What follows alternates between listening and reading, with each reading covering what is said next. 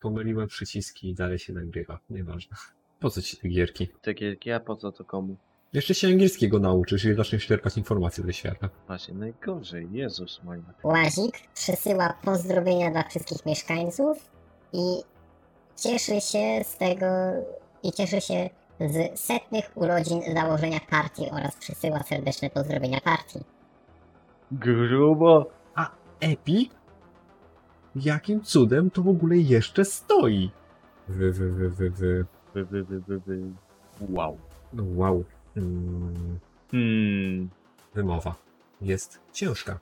Potwierdzam. Aha, nie, dobra, fuck. Nieważne. No nie wiem, no gry po prostu Bethesda wydaje mi się nie potrzebują remasterów. Są tak brzydkie już na premierę, że potrzebne są mody. Typu zgłaszanie, ej, mój RTX 3090 się spalił, co mam zrobić? Nic takiego. A próbował pan... No Marka. A próbował pan zresetować? A czy ty możesz zająć się notatkami i ten nie przeglądaniem Game Passa, bo nie wiesz co będziesz ogrywał wieczorem? I musisz pobrać? 3, 4...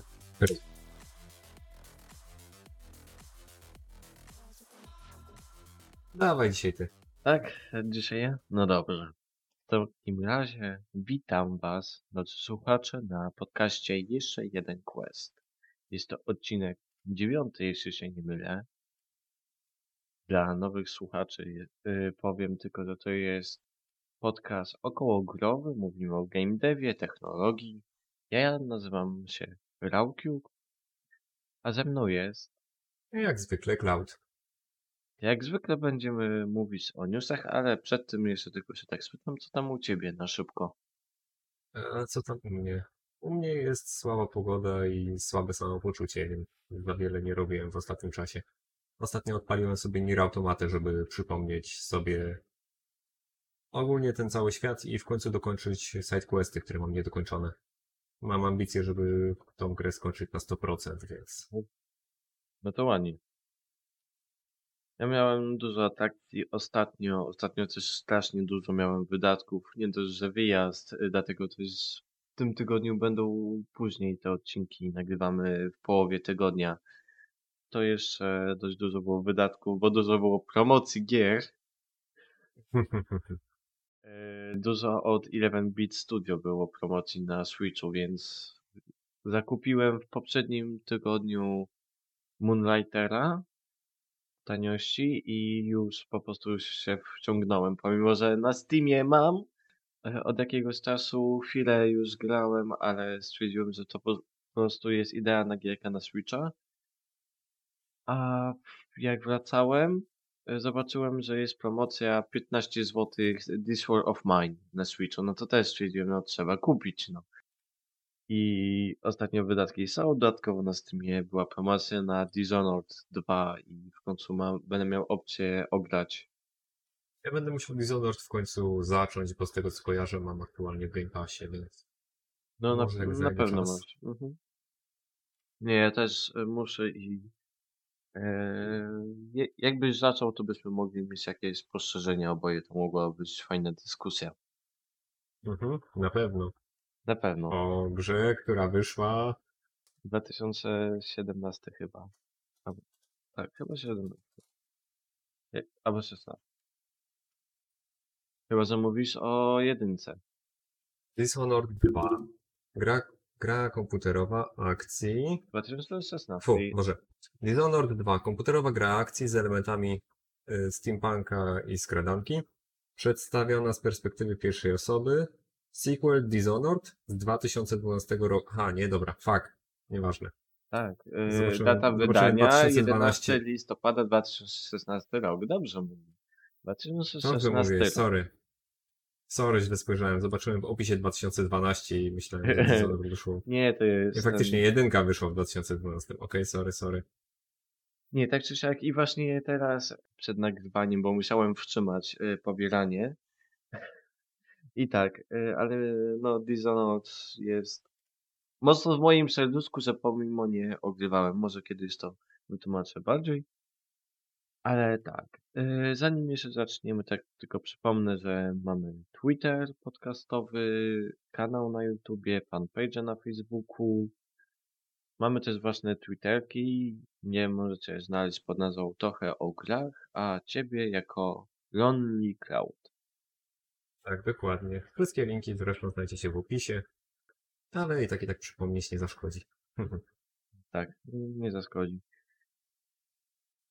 No, więc możemy chyba zaczynać, myślę. Tak, chyba w końcu zaczniemy, przejdziemy do newsów. Tak, do tych pomniejszych newsów. Ten odcinek 9 będzie odcinkiem podsumowującym tydzień 1 sierpnia oraz początek drugiego tygodnia, bo jak już mówiłem, z lekkim opóźnieniem nagrywamy. To jest mój wyjazd.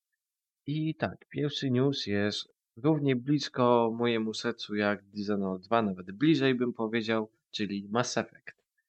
Albowiem sprzedaż edycji legendarnej Mass Effecta przekroczyła oczekiwania elektroników, oczy mi się zaświeciły najpewniej od hajsu, więc szef EA już zapewnił, że prace nad częścią 4 będą trwać dalej. Ale na razie gra jest we wczesnym dostępie i zanim ona wyjdzie Dragon Age. Najnowszy ten, czyli też 4. Dragon Age 4. Czyli... We wczesnym dostępie? We wczesnym etapie... Że... gra jest we wczesnym etapie prac. O tak, twór. Gra jest na wczesnym etapie prac, okej. Okay. Bo powiedziałeś, że jest we wczesnym dostępie. We wczesnym dostępie, więc się zainteresowałem. Gdzie to już można obszaić tego Mass Effecta 4? Wytnę to. Nie no, nie. Ale tak, lekka pomyłka, tak. Gra jest we wczesnym etapie prac, wyjdzie dopiero po Dragon Age 4. A że ostatnio od Jeffa Gruba dowiedzieliśmy się, że Dragon Age 4 najpewniej wyjdzie w 2023 roku. Na Mass Effecta pewnie poczekamy 2-3 lata, no to 2026 rok premiera. Mnie to troszkę boli, ale mam nadzieję, że do tego czasu będzie dobra promocja tej legendarnej edycji i kupię podajności, żeby ograć nową trylogię. Ja nie zdziwię się, jeżeli sama legendarna edycja będzie sprzedawana w zestawie, jak już tak oba 4 wyjdzie. Najpewniej tak. Ale co jest dalej? Dalej mamy Hellblade, Senua Sacrifice, która uzyska darmową aktualizację na next-genowe konsole od Xboxa. Gracze będą mogli sobie za darmo zupgrade'ować i zyskają dzięki temu chociażby ray tracing oraz specjalny tryb, który zmienia ustawienia rozdzielczości obrazu. Ninja Theory zapowiedziało również, że nad taką łatką będą pracować dla PC-ów. I jak dla mnie bardzo dobrze, ponieważ Hellblade jest naprawdę ładną grą, więc ten ray tracing może jej się bardzo przydać, plus wsparcie wyższych rozdzielczości. Tak, zwłaszcza, że mam na kupce wstydu i to dość wysoko, bo no dobra, no temat ta gra. To teraz mi powiedz, czy ogrywałeś kiedyś Cookie Clickera? Jakby ogrywać to jest trochę duże słowo. Znaczy, trochę tak. Czy klikałeś? Okej. No to ja pamiętam głównie Cookie Clickera z czasów podstawówki. Na informatyce zawsze się wchodziło na stronę i nawalało. I uwaga, Cookie Clicker wchodzi po chyba 8 latach na Steama, w cenie około 20 zł, pojawią się nowe elementy oraz opcje w grze, no i będzie można w końcu na PC pobrać Cookie Clickera. Jej! A jaki jest news numer 4 idąc tak szybko? Nigdy tak szybko chyba nie szliśmy? Szybko. No to szybko dochodzimy do New Worlda od Amazona. Tak, dobrze pamiętam, Amazona. Tak, dokładnie. Tak, no właśnie. No to jeżeli czekacie, to odwróćcie się w cierpliwość na co najmniej jeszcze 1 miesiąc, ponieważ premiera została przesunięta z 31 sierpnia na 28 września. Jest to już jej 3 przenoszenie, ale najprawdopodobniej jest to ostatnie, ponieważ deweloperzy informują, że jest to już ostatnie łatanie bugów i błędów, które zgłaszali beta-testerzy. Oby. Typu zgłaszanie, ej, mój RTX 3090 się spalił, co mam zrobić? Nic takiego. A próbował pan zresetować?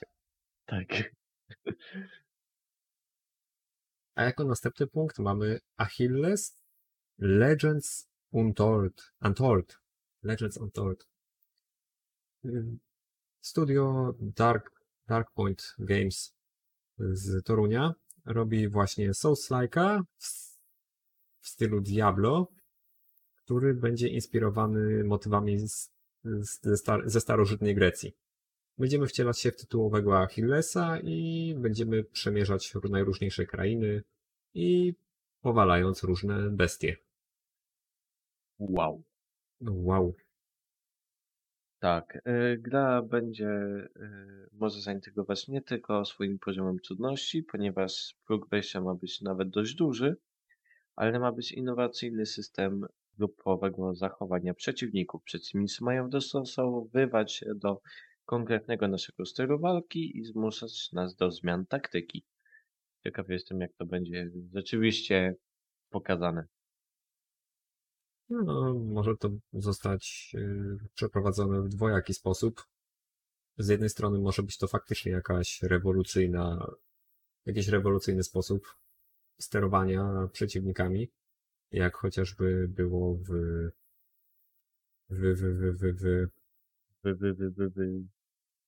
w systemie Nemesis. Tak. Władcach Pierścieni.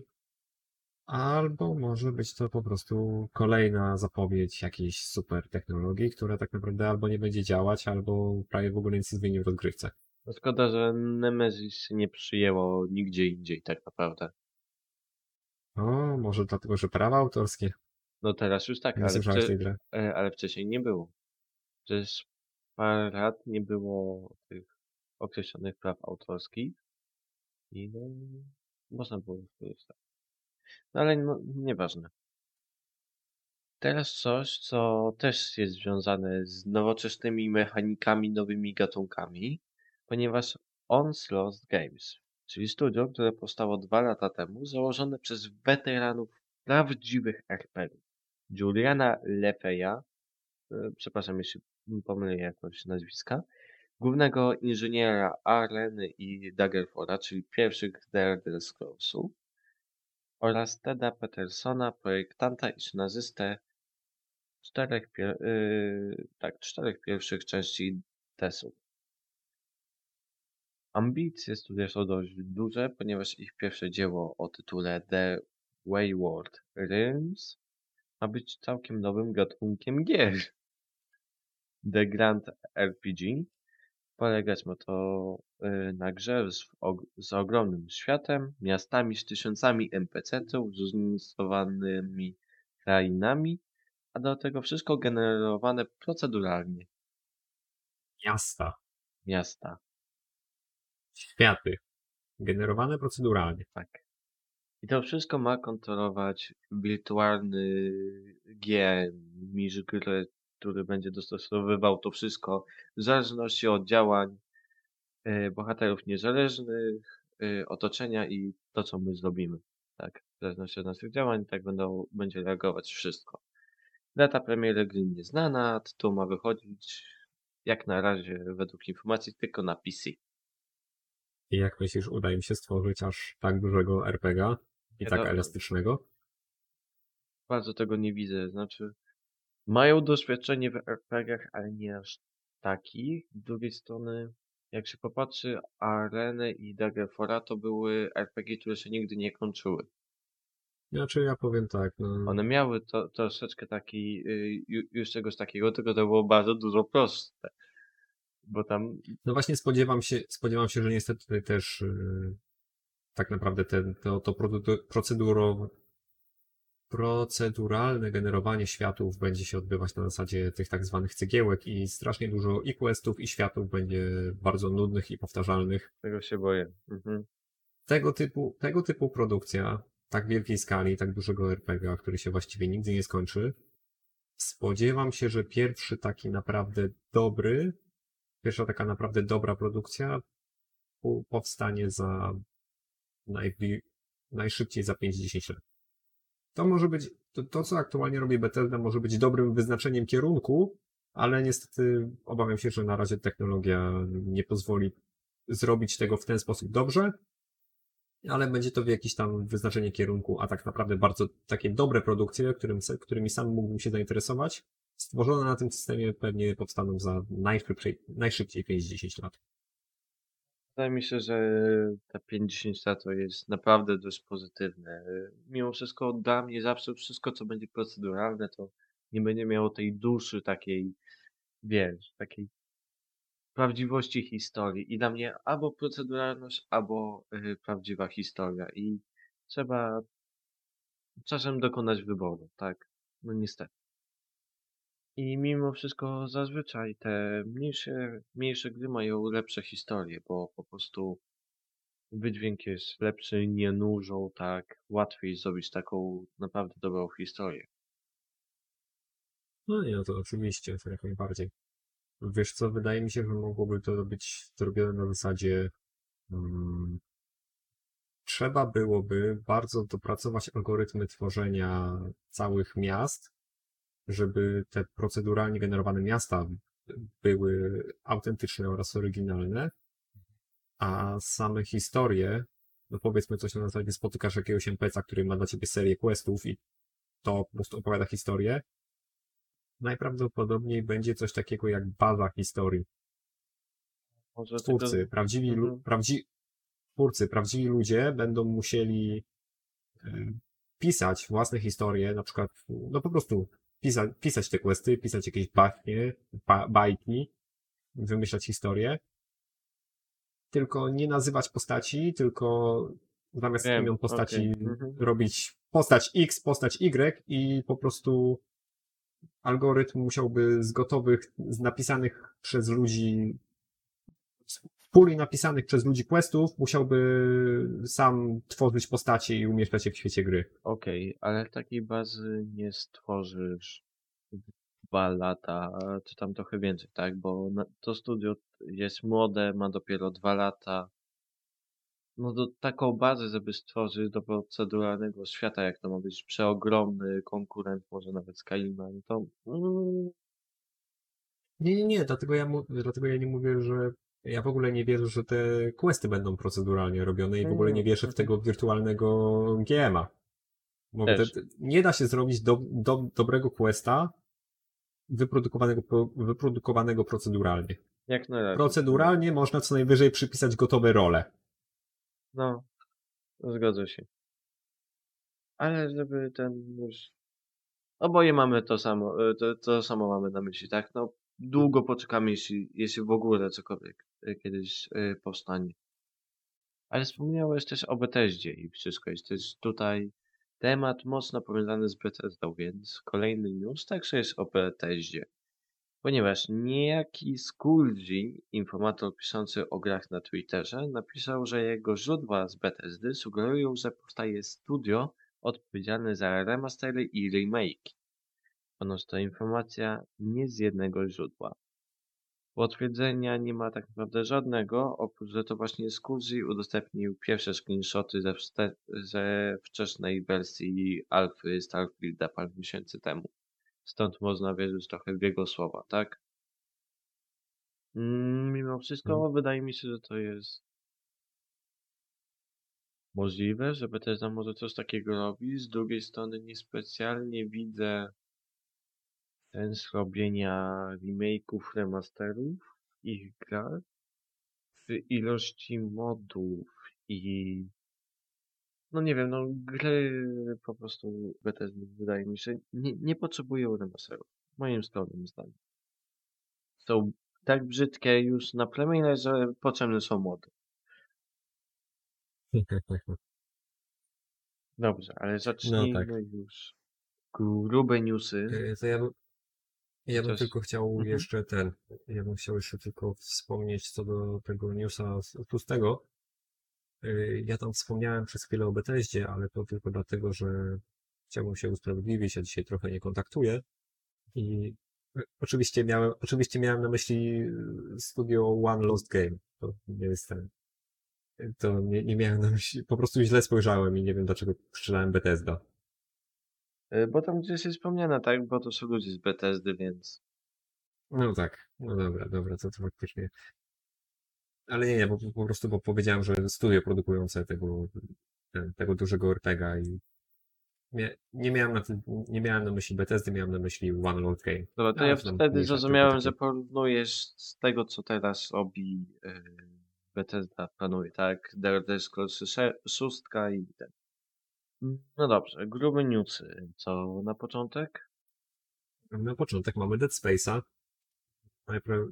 Parę odcinków temu wspomnieliśmy, że istnieją różne plotki na temat tego, że Eric Babbitt po 16 latach pracy w Ubi właśnie przejdzie do EA Motive i teraz te plotki zostały oficjalnie potwierdzone, tak więc tak, reboot Dead Space'a będzie prowadzony przez człowieka, który był głównym projektantem takich gier jak właściwie większość ostatnich Assassinów, czyli Valhalla, Black Flag, Unity, Origins. Raczej to są te Assassiny, które robiło studio, to większe, bo nie pamiętam jak się nazywają te studia. Muszę sprawdzić. Ale tak, jedno z tych większych studiów Ubisoftu. Angliczne studio Ubisoft Montreal. Tak, bo to chyba Montreal robi właśnie te ważniejsze tytuły, a potem to drugie jakby kopiuje i przerabia. To trochę tak to wygląda tak. Zawsze. Jak mieliśmy właśnie Black Flaga, no to oni zrobili Roach, zrobili Unity, no to oni skopiowali niektóre rzeczy i zrobili Syndicate'a.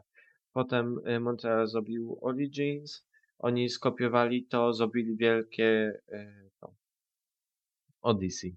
I teraz jest Valhalla. Okej. Okay. No to tak trochę wygląda. Zawsze. To dlatego ja stwierdziłem, że to są. Dlatego ja powiedziałem, że to są ostatnie Assassiny, ponieważ ja za bardzo w Assassinach nie siedzę i powiedziałeś, że została stworzona Valhalla, a po Valhalli. Nie, sorry, Valhalla była ostatnia. Po Black Flag, na bazie Black Flag zostało zrobione co? Black Flag, Roach. Nie znałem Roach, w ogóle nie wiedziałem, że jest taka. Bo to jest taka tak naprawdę podseria trochę, bo pod Black tak z większych tytułów po Black Flagu to było Unity, potem Syndicate, Origins, Odyssey, Valhalla. Syndicate'a też w ogóle nie pamiętam, żeby. Syndicate jest bardzo dobrym asasynem. W Londynie się dzieje. Bardzo, bardzo fajny.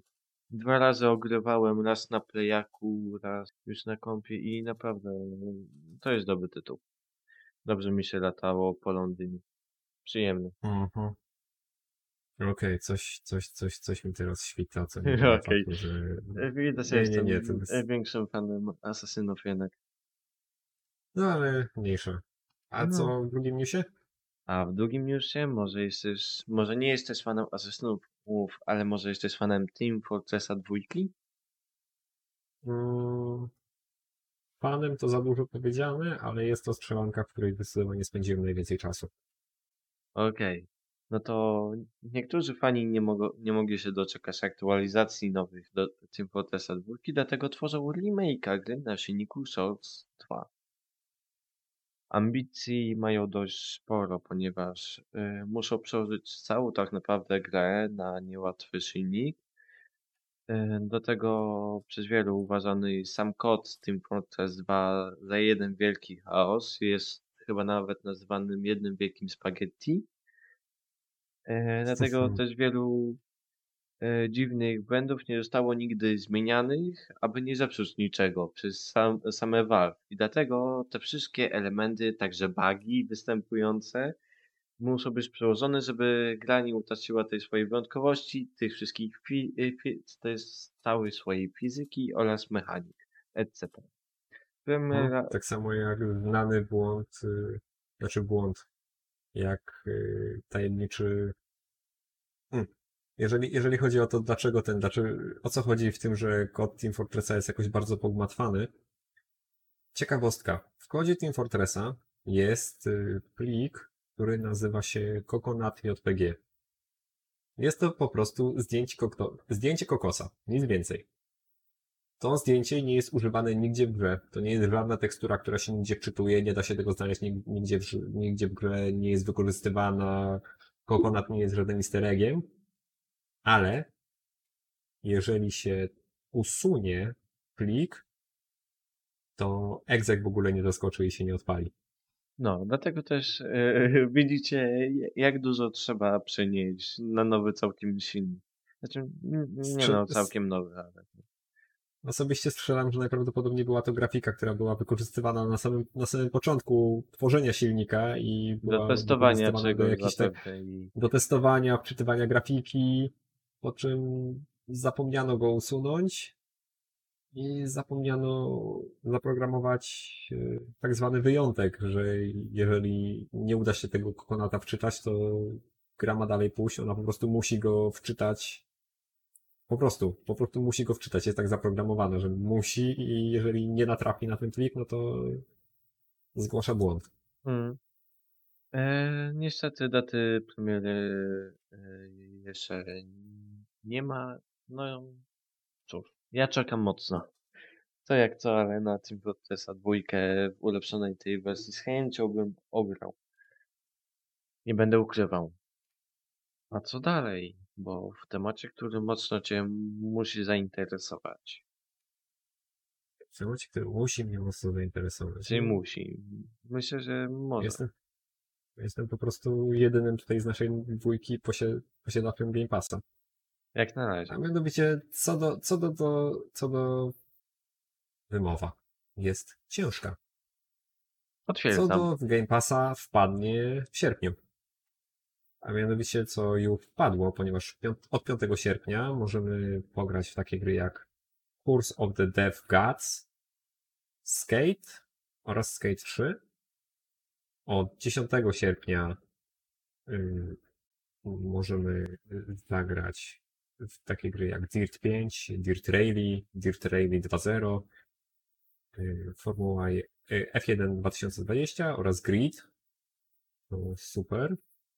Dirt Rally 2.0 sobie niedawno kupiłem, Dirt Rally mam, 5 chciałem zagrać, no Grida w sumie też. Ja właśnie fajnie byłoby w końcu naprawić ten zasilacz od kierownicy, bo to tyle byłoby ze ścigałek. Ja kurde, ostatnio właśnie mam taką ochotę na wyścigówki jakieś, a kurde teraz pojawia się tyle na Game Passie, że nie mogę aż. No. Czekaj, tylko... A to nie koniec. No właśnie, to nie koniec, ale czegoś mi chyba w dodatce brakuje. Co? Czegoś mi chyba w dodatkach brakuje, a mianowicie, gdzie jest Art of Rally.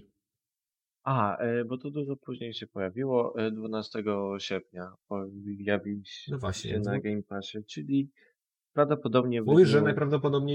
Mówisz, że najprawdopodobniej jutro uda ci się zmontować odcinek i go rzucić. Tak, więc w dniu, jak wyjdzie podcast... No to jeżeli faktycznie się udało, jeżeli odcinek przed 12, no to od dzisiaj dostępny jest Art of Rally, za to od jutra... Ale także na Switchu Art of Rally. A tak, Art of Rally również w końcu będzie miał premier na Switchu. Za to od jutra, czyli od 13 sierpnia wejdzie Hades. Czyli jedna z najlepiej ocenianych gier indie zeszłego roku. Tak. Chociaż tutaj dużo osób się spiera, czy mamy w ogóle jeszcze prawo nazywać Hadesa grą indie, ponieważ doświadczenie studia i bagaż doświadczeń, jaki mają oraz ilość pracy, jaka weszła w Hadesa. Raczej wydaje mi się, że studio, niezależnie jakie ma doświadczenie indie, zależy od niezależności. I jakby wydaje mi się, że o to zawsze chodzi w Indii, mimo wszystko. Ale już nie kombinując między definicją, bo jest bardzo dużo dyskusji na ten temat, no to tak, Hades jest świetną grą, ja długo ogrywałem i dalej zamierzam ogrywać Hadesa, nadal go nie ukończyłem. Planuję także na Switcha zakupić. Czyli drugi raz będę kupował, mam Hadesa już. Jesienią będzie już rok jak ten. Wracam do niego cyklicznie i ogrywam. Oraz jeszcze, jeżeli już kończymy temat z Game Passem, to jeszcze Humankind, czyli gra, która premierę będzie miała 17 sierpnia. Również z dniem premiery będzie dostępna na Game Passie. Tak, jest to konkurent cywilizacji i bardzo na to czekam. Bo ta gra od 2 lat mocno ją obserwuję i wygląda ciekawie. Ale co tam dalej? W tematach związanych z Microsoftem? W tematach związanych z Microsoftem. Twórcy Wasteland, czyli gry, która w sumie została przyjęta dosyć ciepło, dosyć pozytywnie. Ja ogrywałem Wastelanda 3 i w sumie też mi się podobało. No i właśnie twórcy Wastelanda pod opieką Microsoftu stworzą całkowicie nową markę. Będzie to steampunkowy RPG FPS i projekt na razie znany pod tytułem Project Cobalt. Dużo to nie jest, ale zawsze coś. No, zobaczymy. Ja właśnie Wasteland był bardzo specyficzny, ale mi się podobał. Tak, słyszałem, że właśnie był to specyficzny, ale mimo wszystko jestem bardzo zachęcony. O, jaki ładny mem. No, lubię to. Okej, właśnie dostajemy odnośnie Team Fortressa 2 zdjęcia kokosa. Ale tak, idąc dalej, punkt 5 w grubych newsach, Take-Two. Od jakiegoś czasu, zanim jeszcze zacznę o Take-Two tak szerzej co nowego, to tak tylko przypomnę, że od jakiegoś czasu chodzą plotki o 3 nowych grach od Take-Two, a konkretniej od 2K Games, czyli m.in. od Hangaru 13.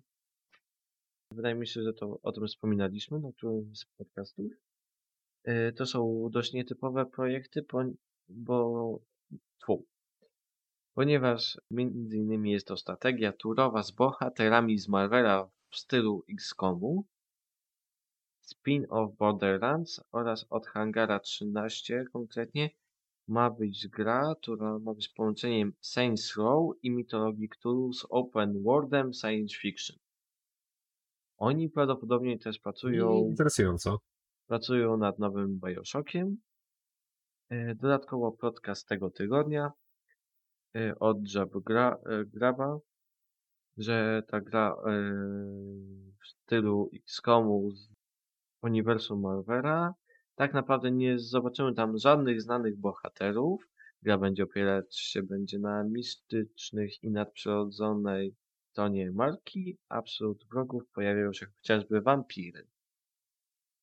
Wydaje mi się, że dość takie nietypowe, zwłaszcza, że moim zdaniem Marvel zawsze stał postaciami znanymi, ale no okej, widzę zero reakcji u Clouda, więc lecę dalej. Na konferencji Take-Two oznajmiło, że 2 gry przesunięto w celu doszlifowania na okres po 2022 roku. Według plotek może to być Marvelowy XCOM lub która z gier Hangaru 13. Firma zapewniła jednak, że w sierpniu 2K Games pokaże jedną nową markę i się wydaje, że najlepsza taka okazja może się trafić na Gamescomie, który odbywa się 25 sierpnia. Ostatnią informacją od Take-Two była informacja, że GTA 5 sprzedało się w 150 milionach kopii, a The Outer Worlds, która firma wydawała, okazał się sukcesem i sprzedał się w 4 milionach egzemplarzy. Tak, wymowa. Jest trudna. Ostatnio do mnie dotarło, że ja bardzo często kaleczę S oraz Esz. S-Esz? Esz 3, 30, 300, 333 Dobrze. No to ja zobaczę, co tam u Blizzarda. Activision Blizzard nadal dzieje się źle. Uwaga, zaskoczenie. Kto by się spodziewał? Odszedł prezes Blizzardu, czyli J.R.N. Bragg. ten sam J.R. Bra, który wypuścił do pracowników lekko odmienny list odpowiadający na pozew list stała firma.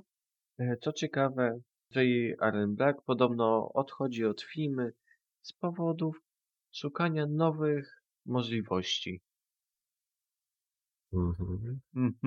Dobrze wiedzieć. Pojawił się także kolejny pozew od udziałowców w akcjach giełdowych, ponieważ firma ma powoli problemy finansowe.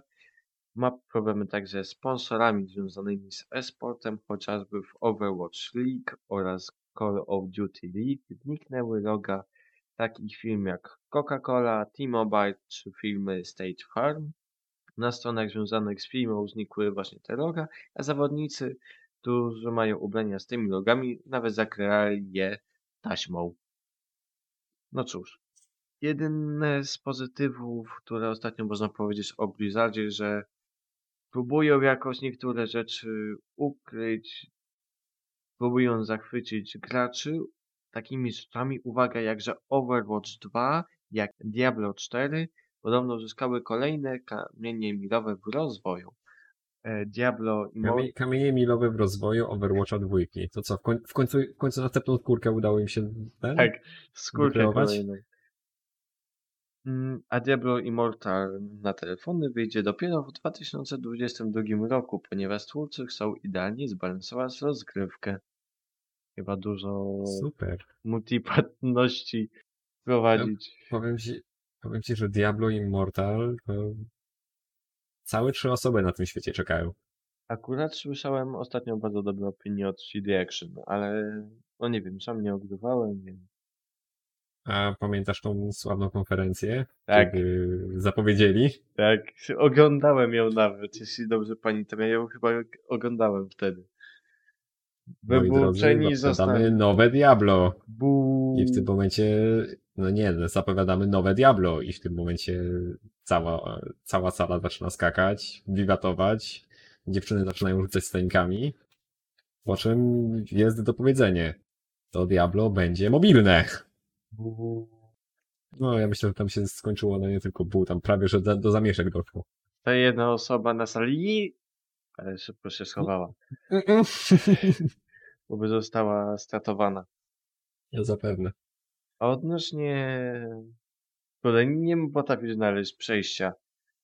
Co wydarzy się także w 2022 roku, oprócz, że pojawi się Diablo Immortal. No powiem ci, że nie wiem co się wydarzy w 2022 roku, bo tak trochę z niedowierzaniem patrzę na tego newsa. A mianowicie dyrektor finansowy Sony, Hiroki Totoki, ogłosił, że firma gwarantuje, że uda się wyprodukować i wysłać prawie 15 milionów PS5 do 31 marca 2002 roku. 31 marca to jest, z tego co dobrze pamiętam, koniec roku fiskalnego. Tak, dokładnie. Czyli faktycznie, chcą to zrobić do końca fiskalnego roku 2021. Tak. Teraz powiedz mi, czy wierzysz w czary? Czary nie wierzę, ale powiem tak, jest to możliwe. Pod warunkiem, że będą to rozsyłać tylko i wyłącznie na rynki, w których im się najbardziej opłaca i w Polsce i tak się nie trafi, więc jakoś może im to wyjdzie ten... Albo liczą to, co jeszcze pochowali w magazynach. Nie wiem. Z jednej strony się śmieję, z drugiej strony tak patrzę na to dosyć sceptycznie, ale z drugiej strony trzymam kciuki, bo jeżeli samo Sony udźwignie wyprodukowanie tyle PS5 do końca roku, to by oznaczało, że ogólnie cała branża zacznie powoli wstawać z kolan po tym całym zawirowaniu, które nas dopadło. No i tak. I w tym momencie powstanie z kolan PS5 będzie również oznaczało lepszą sprzedaż również Xboxów oraz kart graficznych oraz ogólnie jakiejkolwiek elektroniki.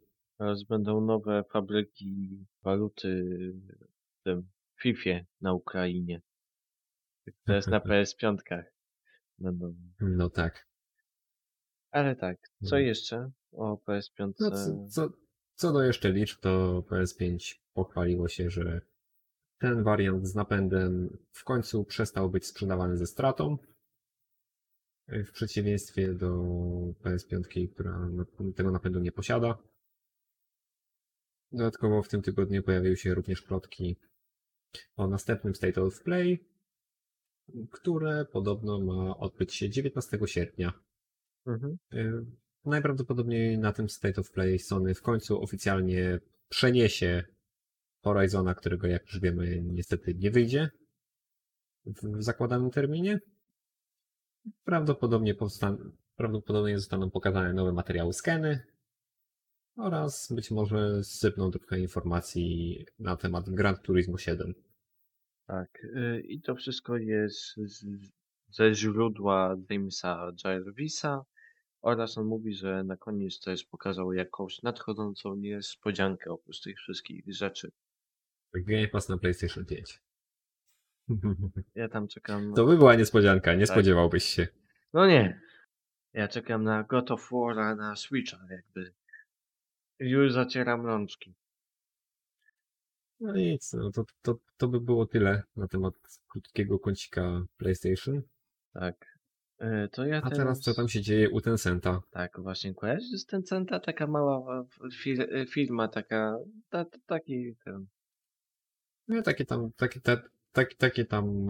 mały, malutki, nieznaczący procent na niemalże całym rynku gier. Tak. A tak naprawdę chiński moroch, mający chociażby gry takie jak LoL, Brawl, Stars, Poe oraz spółkę Proximo. I właśnie, czemu o tym mówię? Na dniach wszedł ostatnio wniosek o przejęciu firmy 1C Entertainment przez Proximo właśnie. 1C jest zaś właścicielem firm takich jak Cenega, Move i Qlog, czyli polskie firmy.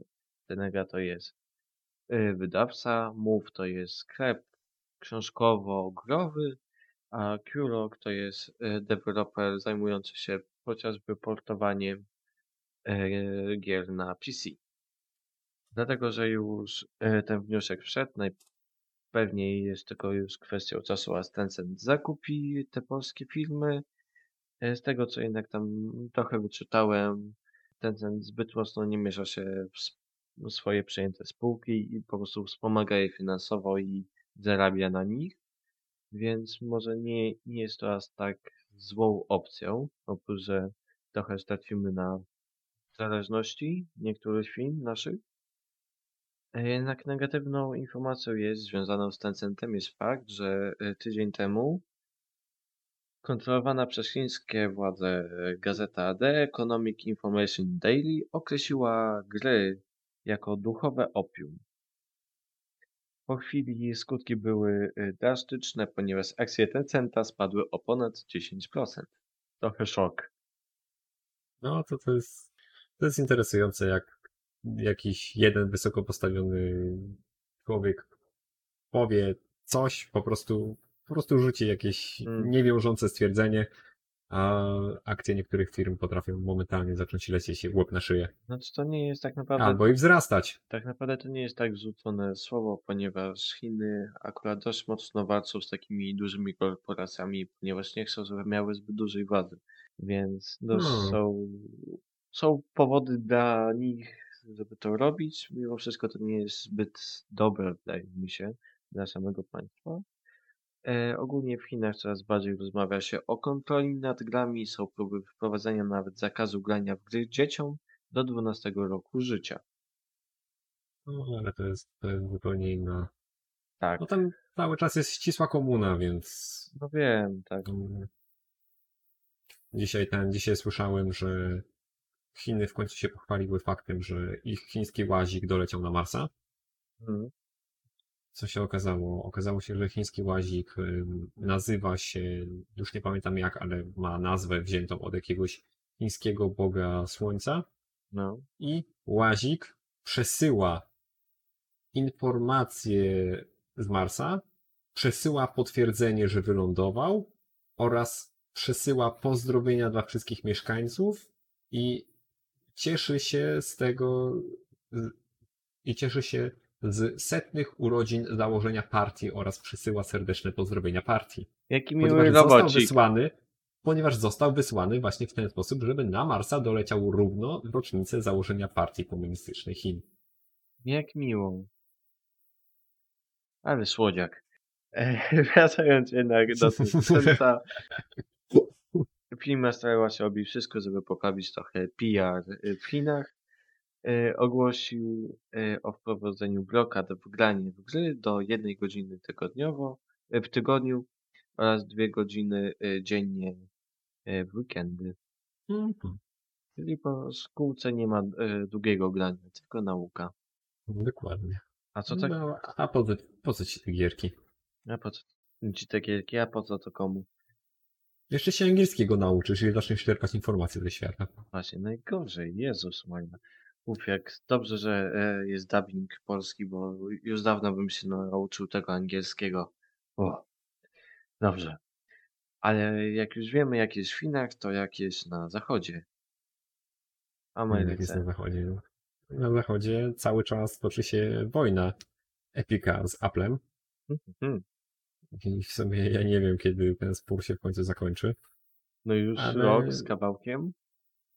A najśmieszniejsze jest to, że cały czas dalej są wyciągane różne dowody, różne księgi finansowe i do opinii publicznej trafiają coraz to ciekawsze informacje. I dowiedzieliśmy się ostatnio, że Epic na pracę swojego sklepiku tak naprawdę wyłożył już $500 milionów i co ciekawe, dalej nie zarabia sam na siebie. Według zarządu Epica firma zacznie zarabiać dopiero w 2023 roku. Za to jeden z prawników Apple'a komentuje to w ten sposób, że według niego to ta firma zacznie zarabiać dopiero w 2027. Trochę długo. Co jest dla mnie całkowicie szok, że sklepik cały czas nie zarabia na siebie. Znaczy, szokiem dla mnie jest fakt, że cały czas stoi, a nie, że nie zarabia na siebie, ponieważ widać, jak bardzo jest cały czas popularny. Jak na razie gra, która na siebie zarobiła... Tylko jedna, trzeba zaznaczyć. Jedyna gra... Tylko jedyna gra, która tak naprawdę zwróciła koszta, które zostały w nią wpakowane. No gra na wyłączność. Jedyna gra na wyłączność. Już nie jest grą na wyłączność. Tak. Co ciekawe. Ale faktycznie tyle, ile Epic wydał na to, żeby mieć tą grę na wyłączność chociażby przez chwilę, to faktycznie zarobił na niej i chodzi o Satisfactory. Ale a ile na niej zarobił? Nie wiem. Jeśli dobrze pamiętam dane, choć w notatkach tego nie mamy, chyba 11 milionów cały. No to grubo. 11 milionów w porównaniu z tymi 500, z tą 500, którą wywalili na cały sklep. Tak. Ja jestem cały czas w szoku, że to w ogóle jeszcze stoi. Tak. Nie, no nie... Ja nie chcę tracić tych darmowych gier. Tak. Z jednej strony, znaczy wiesz co, no z jednej strony darmowe gry, no nie, znaczy... Steam to jest behemot, który stoi od zawsze i właściwie to on był od zawsze i będzie zawsze. Te wszystkie pomniejsze sklepy należące do studiów, takie jak Origin od EA, takie jak Ubisoft Store i tak dalej, to się trzymają, teraz... ponieważ są przyczepione do swoich wydawców. Tak. Microsoft ostatnio wyjechał z tym swoim... Microsoft stoi aktualnie na Game Passie, bo powiem Ci, że ta aplikacja Xboxowa, ona jeszcze nie działa bardzo dobrze, ale już jest o wiele bardziej przejrzysta, już jest o wiele fajniejsza. Ty widziałeś Microsoft Store? Epic. Microsoft Store cały czas jest w fatalnym stanie. Ale jeżeli nie pobierasz gier z Game Passa przy pomocy Microsoft Store'a, tylko pobierasz sobie dedykowaną aplikację, czyli po prostu aplikacji Xboxa, to ta aplikacja Xboxa jest już bardzo fajnym sklepem, bardzo fajnym, no właściwie to launcherem do Game Passa. Ostatnio przeglądałem i wyglądała dość przyjrzyście. Mimo braków już jest zaprojektowana całkiem fajnie i przynajmniej chodzi płynnie. A Epic? Jakim cudem to w ogóle jeszcze stoi? Znaczy moim zdaniem to stoi tym, że ma po prostu kilka rzeczy na wyłączność. Po pierwsze, mają silnik. To trzeba zapamiętać. No tak. To jest bardzo ważny czynnik Epica i... Ale to nie jest tak, że gry na Unrealu wychodzą tylko i wyłącznie w Epicu. Ja wiem, ale mi chodzi o to, że... silnik utrzymuje całego Epica, ale nie ich sklep. Ja wiem. Po części sklep, ale... Ja mówię o osobach, które korzystają z tej platformy, a nie co kupują, bo ja mało co kupiłem na Epicu, choć zdarzyło mi się, bo były po prostu dobre promocje. Zakupiłem Red Deada i Assassina chyba, Odyssey, jeśli dobrze pamiętam. Może jeszcze Far Cry'a 5, ale nie pamiętam, albo właśnie przecież nie pamiętam, na której dokładnie platformie Far Cry'a 5 kupiłem. Ale tak czy siak, to jest platforma, która jest uboga, ma być duża aktualizacja, mają pojawić się osiągnięcia, bla bla bla, takie smaczki. Mimo wszystko jedynym takim największym problemem Epica to są słabe serwery. Bo no to racja. Poziom pobierania rzeczy na Epicu to jest tragedia. Tak jak się zawiesza sklep, no to żaden się nie zawiesza. Wydaje mi się, że to jest największy problem i też nie mają jeszcze tak dużo do zaoferowania jak inni. Brakuje tam, wydaje mi się, abonamentu jakiegoś. Na tym powinni bardziej zarobić. O matko, mam dynkaję w Game Passie. Co masz? Disgaea, kurka. A czy ty możesz zająć się notatkami i ten nieprzeglądaniem Game Passa, bo nie wiesz co będziesz ogrywał wieczorem i musisz pobrać? Aktualnie robię research do rozmowy na temat tego, jak fajnie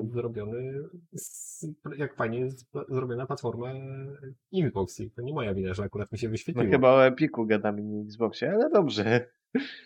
Nie. Gadamy o tym, jak bardzo Epic jest zjebany i jak jest słabszy od Xboxa i właściwie każdego innego sklepu.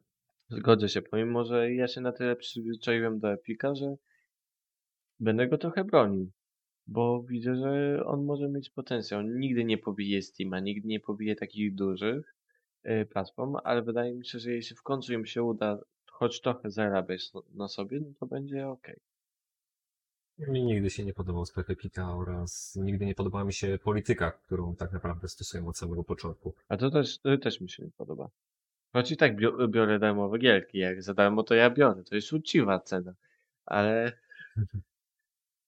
No tak. Na Epicu w życiu nie wydałem ani grosza. Tak naprawdę jedyną grą, którą wziąłem za darmo na Epicu i w nią zagrałem, no bo też tam mam kilka skomentowanych, ale taką, którą faktycznie zagrałem i faktycznie grałem w nią przez jakiś czas, to był Madraner. A przepraszam, jeszcze jedna gra. To nie była gra wzięta za darmo. To nie była gra, która była udostępniona za darmo. To była gra, do której zdobyliśmy... To była gra, o której będziemy rozmawiać później. To była gra, do której zdobyliśmy kody. Oraz to jest gra, która tak naprawdę jest kolejnym dowodem na złą politykę Epica, czyli jest wykupiony ekskluzywem. No dobrze, ale wydaje mi się, że aż tyle osób narzeka na ekskluzywy PlayStation? No słuchaj. Nie, ale to jest platforma PC-towa. PC-ty rządzą się trochę innymi prawami. Dobrze, a na przykład Xbox ekskluzywy?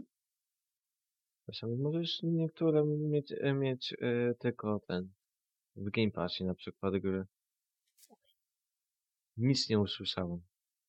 Którą? Nie powiem ci, ale na pewno są gry, które nie są dostępne gdzie indziej, a są tylko w Game Passie. Która gra dostępna w subskrypcji Game Pass, nie jest również dostępna w sprzedaży chociażby na Steamie. Bo ja o takiej nie słyszałem. Ja jak przeglądam sobie Game Passa, to tak jak już mówię, Xbox jest na razie słabo rozwiniętą platformą, jeżeli chodzi o tą całą otoczkę dookoła. Więc jak znajdę jakąś grę, która mnie interesuje, pierwsze co robię, to wklepuję jej tytuł na Steamie, ponieważ ona na Steamie jest i przez to, że Steam ma taką renomę, a nie inną, to ma już tam gotową całą serię recenzji, ocen itd. Dobra, masz mnie, bo myślałem, że Gilson ten przynajmniej Tactics nie są. PC-ty to jest zupełnie inny rynek, jakby. Dobrze. Faktycznie, jeżeli chodzi nie o konsolę, nie mogę ci znaleźć to... teraz takiej gry. Ale na pewno są, niektóre mogą się dać na wyłączność czasem. No, ale na pewno nie jest to zrobione. Dobrze, tylko że przykładowo niewykluczone, że wieprze nie mogliby zrobić bez pomocy Epica, na przykład Spacebar. Co jeśli tak popatrzymy? Potrzebowali dofinansowania, a robią 3 inne duże projekty. Mogli zawsze pójść do Microsoftu. Okej. Okay. Microsoft również aktualnie po prostu rozdaje pieniądze. Okay, ale... Microsoft jest grubym, otyłym panem, który siedzi na stosie pieniędzy. Jak jesteś małym, biednym studiem i zainteresujesz go swoim pomysłem, to on ci sypnie groszem i to dosyć sowicie. Może nie chcieli, a mieli pomysł i wydaje mi się, że pomysł nie jest taki zły. O czym powiemy w odcinku 10, ale to ten.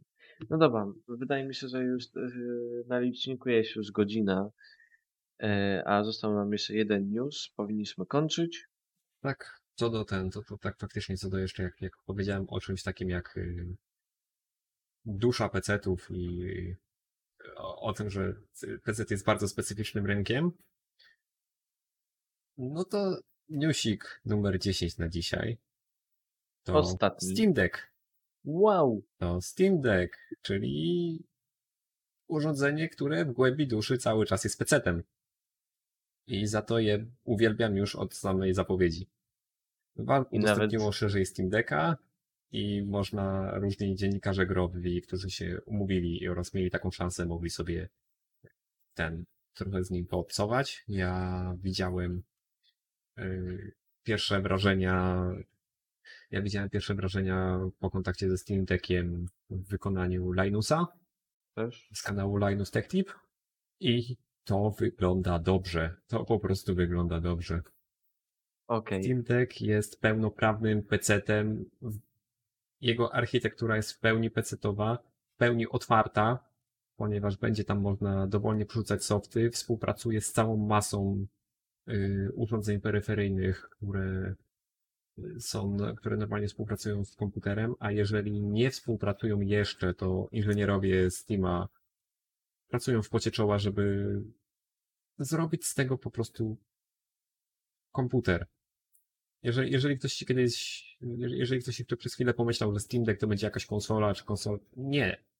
Steam Deck to jest mały laptop, tylko że bez klawiatury. A z gałkami odpada po bokach.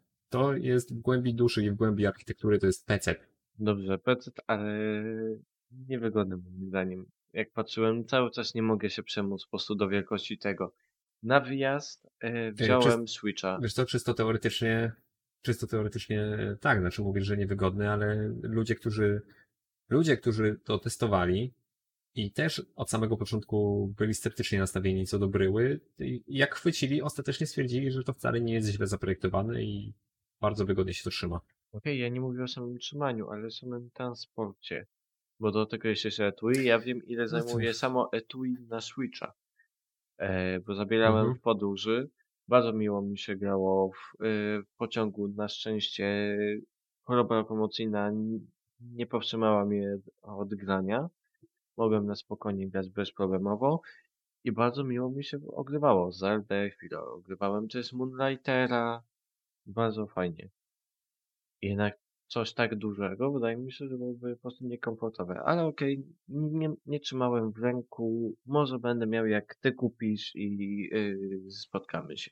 Znaczy okej, no dobra, no co do gabarytów, to ludzie właśnie na te testy przenosili też swoje Switche właśnie po to, żeby je porównać. I oficjalny werdykt jest taki, że Steam Deck jest dockiem do Switcha. Razem z Joy-Conami. Jak masz krawędzie Steam Decka i one są tak jak normalny pad, one są zaokrąglone na boku, żeby można było je wygodnie chwycić, a nie są takie płaskie, a nie są tak płaskie jak Switch, tylko właśnie te uchwyty na same dłonie są lekko zaokrąglone, to w tych zaokrągleniach mieści się, tam dosłownie brakuje chyba pół centymetra, żeby w 100% zmieścił się cały Switch razem z Joy-Conami. Wiem, a nie mieści się tego dlatego, bo tutaj są te... jak to się nazywa? Wypadła mi nazwa z głowy. Analogi są i dlatego nie mieści się pod po prostu Steam Deckiem Switch. Tak to by się pod nim zmieścił, jakby położyć po prostu na blacie. No cóż. Znaczy nie, no wiadomo, że jest to większe urządzenie, dlatego no nie będzie to... Ale jakby... A do poceta zawsze przydałaby się jeszcze klawiatura, więc jeszcze końcu myślę, ale no dobra. Już dyskutowaliśmy o tym dość obszernie, wydaje mi się, że... Jeżeli chodzi o samą wielkość urządzenia, no to jest coś, do czego trzeba się będzie przyzwyczaić, to jest coś, przy czym trzeba się przemóc. Już sam Switch, a właściwie już ostatnie modele DS-a udowodniły nam, że handheldy już dawno przestały być tak zwanymi kieszonsolkami. Że to już jest małe urządzenie, do grania, ale przenośne, ale do przenoszenia w plecaku, a nie do kieszeni. To już nie jest Game Boy. No dobrze. Tak czy siak odsyłamy do poszukania internetu, do kanału, którego podałeś, żeby zobaczyć no właśnie na filmiku u innych jeszcze jak wygląda Steam Deck. My się chyba żegnamy i za chwilę nagrywamy odcinek 10, na którym się dowiecie trochę, co się odpieprza z Titanfallem, trochę o Space Punks i może o X-Cloudzie. No. A na razie, jeżeli chodzi o 9 odcinek, to będziemy się żegnać. Dobijemy do brzegu. Ahoj. No, dobij. I ahoj.